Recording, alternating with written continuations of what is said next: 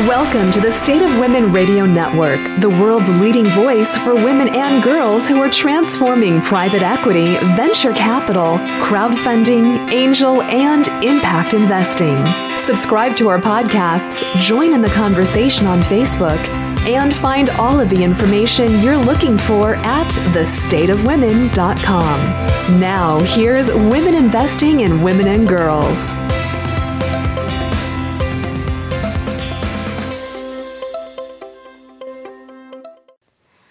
Welcome to Women Investing in Women and Girls on the State of Women Radio Network. I'm your host, Michelle Jaffe, and we are so thrilled and honored to welcome our guest today on the show, Ms. Lakshmi Puri, who is the Assistant Secretary General of the United Nations and Deputy Executive Director of UN Women. Ms. Puri, it's great to have you on air with us today. How are you doing?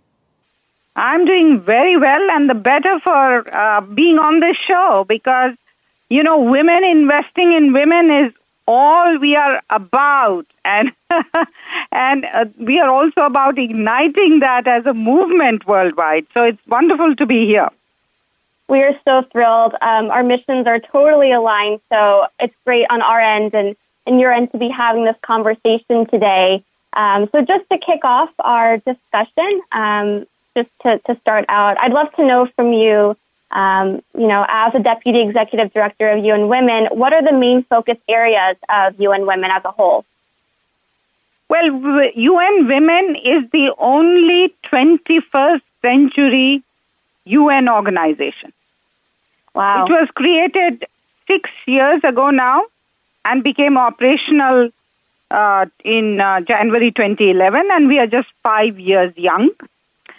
Uh, of course, in different parts, we were we existed before that, uh, but this was the ambition of the women's movement and uh, many member states to make sure that we have one integrated global organization that pushes the frontiers of intergovernmental norms and standards and agreements and political commitments, that is a global advocate and that drives advocacy around the key issues of gender equality and women's empowerment and women's rights. That is also a driver of a knowledge revolution, including data and, and statistics and the best practices. That is uh, uh, uh, an ACE partnership builder. And, uh, uh, you know, this is uh, something that I do want to em- emphasize because one of our strongest suits is also to do movement building through both advocacy on one side, but also through constituency building and partnership building with mm-hmm. strategic partners like the women's movement itself, civil society, uh, even those that are not dedicated to gender equality but who are in human rights or in environment or development, disarmament, every area of civil society, working also with the private sector and also with youth and faith based organizations. Because all these are game changers for movement building and changing the social norms and cultural norms which are fundamental to creating the new norm of gender equality and women's empowerment and women's rights. So mm-hmm. that's these are the different functional and then of course in 93 countries UN Women is uh, doing programs uh, on women's economic empowerment, uh, women's participation and leadership, ending violence against women, making gender equality central to national development planning and budgeting. Mm-hmm. So, uh, and and also engaging women in all aspects of peace and security processes and their outcomes, and peace building and peace uh, making, right, and conflict prevention and now increasingly on co- preventing and countering violent extremism. So these are the areas we work in. These are the thematic areas that we work in, in terms of our intergovernmental normative, inter, and then uh, also uh, we work in, um, you know, advocacy, um, opera- uh, the operational work, programmatic work, but also uh, the uh, whole issue of uh, knowledge, building knowledge on all of these areas. Yeah, and this is particularly, and so we have really made a mark and built up a strong uh, value uh, in these short five years and uh, have achieved indeed what we set out to do in so many different ways. And it's really important. Our mandate is the biggest in the world. It's, it's the biggest project for humanity. And now, with the adoption of Agenda 2030, the first universal agenda for uh, all countries for sustainable development, uh, with a timeline of 15 years, uh, within a generation delivery time, gender has been put at the heart of that agenda. And we, as UN Women, played a critical role in doing that.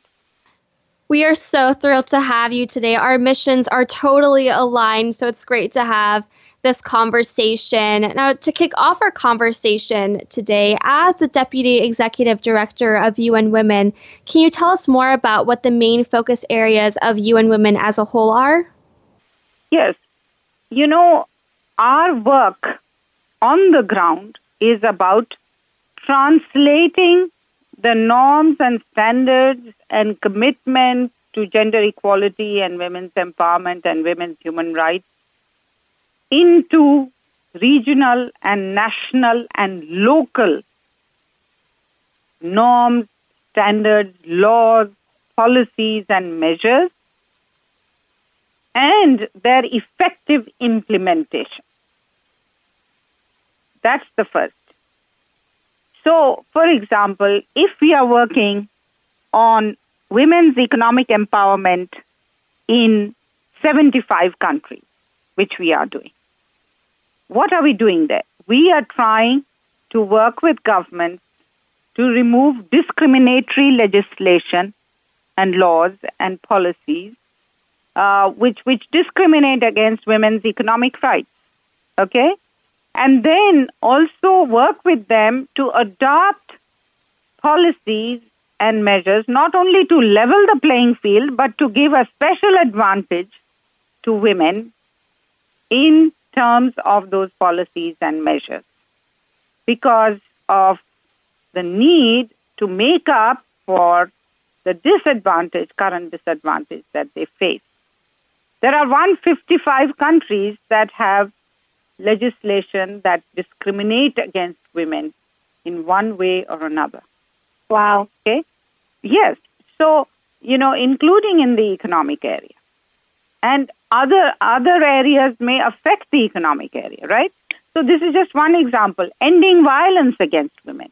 We are working in 83 countries on ending violence against women programs for prevention, for protection, for prosecution of perpetrators related policies, and uh, for delivering uh, effective and efficient multi-sectoral response services, right, to mm-hmm. victims and survivors. Then we are working in some 78 countries to support governments to make specific allocations for uh, women and girls and their empowerment in every sector. So it's called gender responsive budgeting. So that whether you are dealing with education or health, you allocate, target women and girls uh, in regard to uh, how you spend and how much you spend, right? Mm-hmm. Uh, so this is this is these are just some examples. Then, if you look at political participation and leadership, we work in 80 countries on women, uh, women's political participation and leadership, which means we work with governments to change laws that discriminate against women's participation in political life, but also to pass affirmative laws that specially provide, say, quotas for women parliamentarians, or that also call upon political parties to provide special treatment to women candidates, or work to train women candidates, or work for electoral literacy. So, this is the range of, of things that we do uh, on the ground. And of course, our work is also in terms of making sure that you know we that when we support governments, they have at their disposal the best practices. For example, one-stop crisis centers to support women victims and survivors of violence. Okay, mm-hmm. what are the best practices around the world? How how to do quality control? How to fund them? How to, you know, so it is the how to also that we bring into our work. What I think is so profound about UN Women is that you have identified all the different ways to attack, uh, attack gender inequality on, around the world by building movements, including uh, the government, grassroots movements, civil society, the private and public sector. From all of these different ways, you're attacking this very complicated and deep rooted issue. What I think is particularly interesting is the government aspect. Um, I think you said earlier that you do work in 93 countries, I believe. Um, so, if I could ask you, what regions do you do your work in with, uh, and how important is it to have these conversations that expand past borders? You are absolutely right that unless the other half of humanity, which is men and boys, is integrated into the global movement and uh, project for gender equality and women's empowerment. We will not reach there and will continue at the snail pace that we have been moving, and it's going to take another century. That is why UN Women early on launched a strong uh, and, and now a very powerful movement called the He for She movement to empower to to really get men to engage, to stand up for gender equality themselves, and be actors in empowering women and girls, in supporting, and also in uh, you know spreading, being champions, so that other men and boys also follow uh, on their footsteps.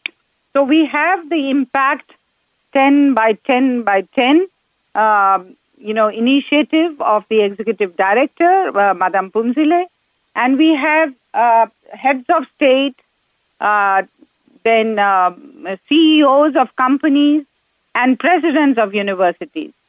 All 30 of them, you know, becoming uh, he for she cham- impact champions and showing the way how they can be men who stand up for gender equality and transformation in their uh, spheres of influence and impact. So, this is one, but we are developing also a men and boys strategy, which is uh, really to get, and, and we, we are working closely with an ongoing movement of men's organizations that are really engaged, like Men Engage, or uh, Pro Mundo, and there are many other uh, men's organizations that work on it. But what I want to really emphasize is that the main cause, or, or one of the main causes of deep seated uh, discriminatory norms, stereotypes, and prejudice, uh, they are the, you know, they are underlying this uh, whole issue of inequality, discrimination, and violence against women.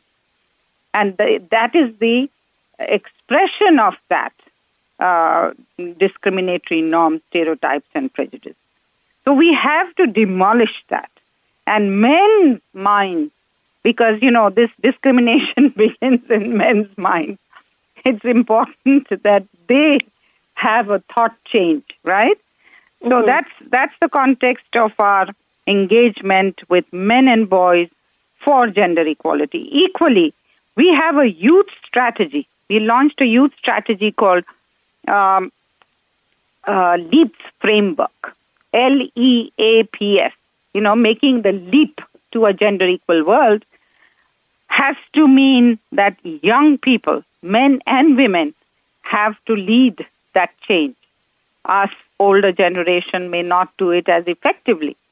So, mm-hmm. what we have been, what what this framework is about is leadership L for of young women, uh, economic empowerment of young women, action to end violence against young women because young women are most targeted, particularly for sexual violence and abuse, and P, the three P's of partnership partnership with young women led organizations, partnership with young men and their organizations, and intergenerational partnership.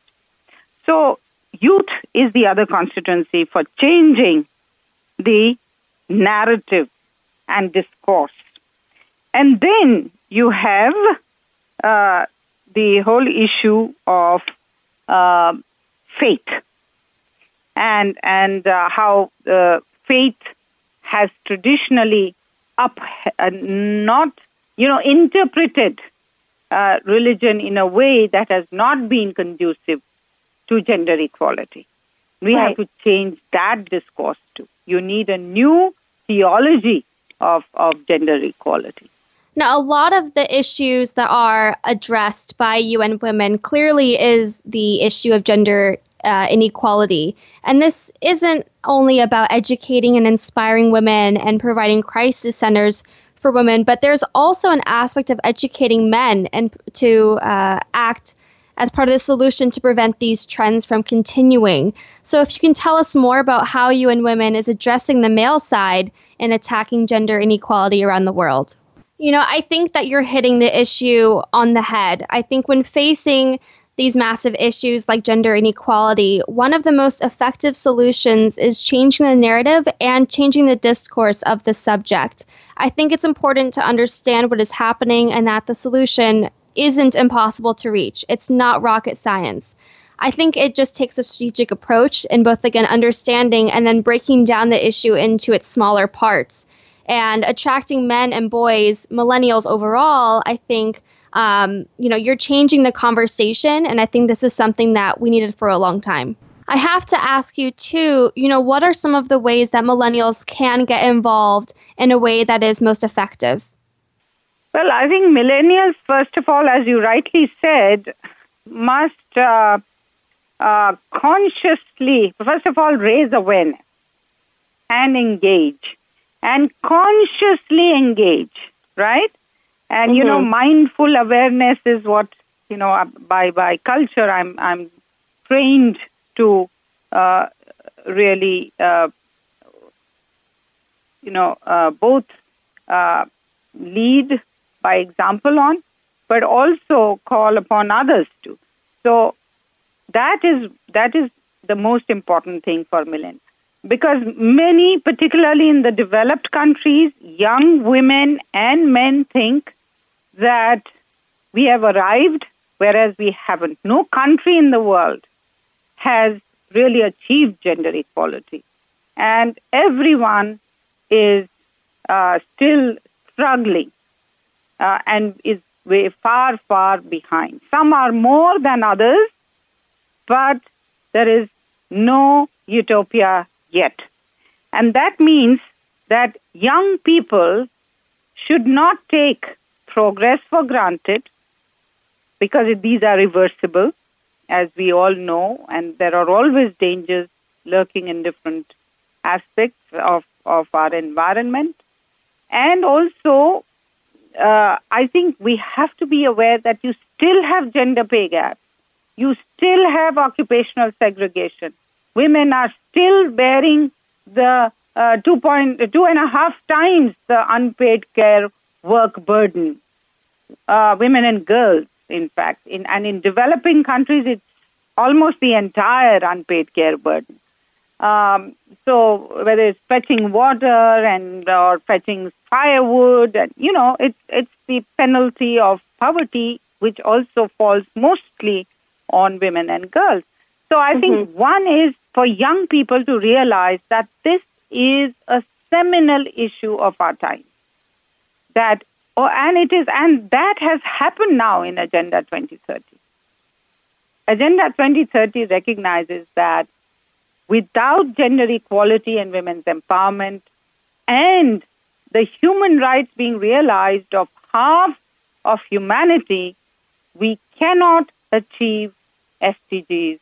We cannot achieve sustainable development for all. Mm-hmm.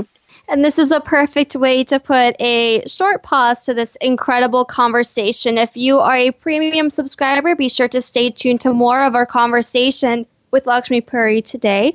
Once again, Lakshmi Puri, it's great to have uh, you on air with us today, the Assistant Secretary General of the United Nations and Deputy Executive Director of UN Women. I'd like to invite all of our listeners to connect with us by going to facebook.com slash womeninvesting or follow us on Twitter at womeninvesting. We'd like to thank all of you for listening as well. You've been listening to Women Investing and Women and Girls. This show is produced by the State of Women Radio Network, the first radio network for women and girls. Again, if you are a premium content subscriber on the State of Women, be sure to stay tuned with our guest today, Lakshmi Puri. But for now, I'm your host, Michelle Jaffe. Until next time.